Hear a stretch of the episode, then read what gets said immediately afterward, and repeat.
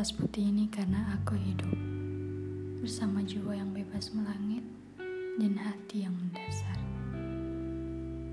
Lalu aku membawa sebuah kertas yang dititipkan oleh semesta untuk diisi dan diserahkan kepadanya nanti.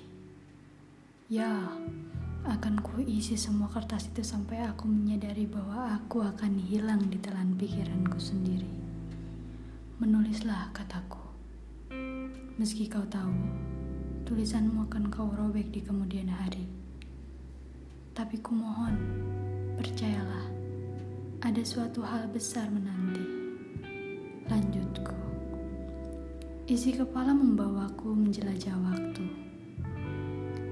Lalu aku hadir di hari-hari indah itu. Kala itu, senyum indah,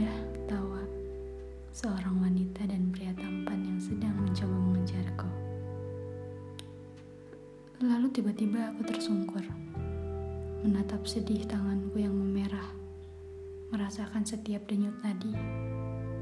Lucunya, aku terjatuh sebab gravitasi seolah menarik kakiku. Apa ia ingin bermain dan memelukku juga? Tanyaku dalam hati.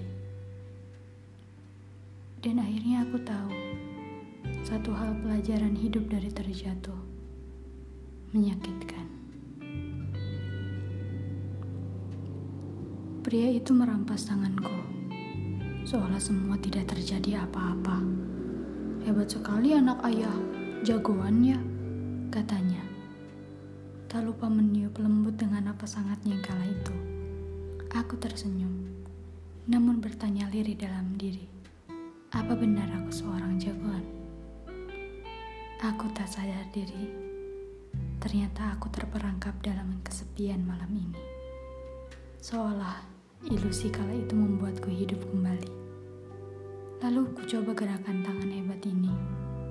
Kulihat ciplakan pembuluh nadi yang rapi dibalut kulit lengkap goresan sidik.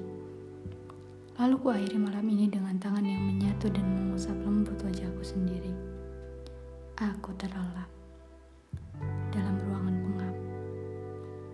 Dan tak ada satupun yang mau ku ajak ke sana. Sampai kapan?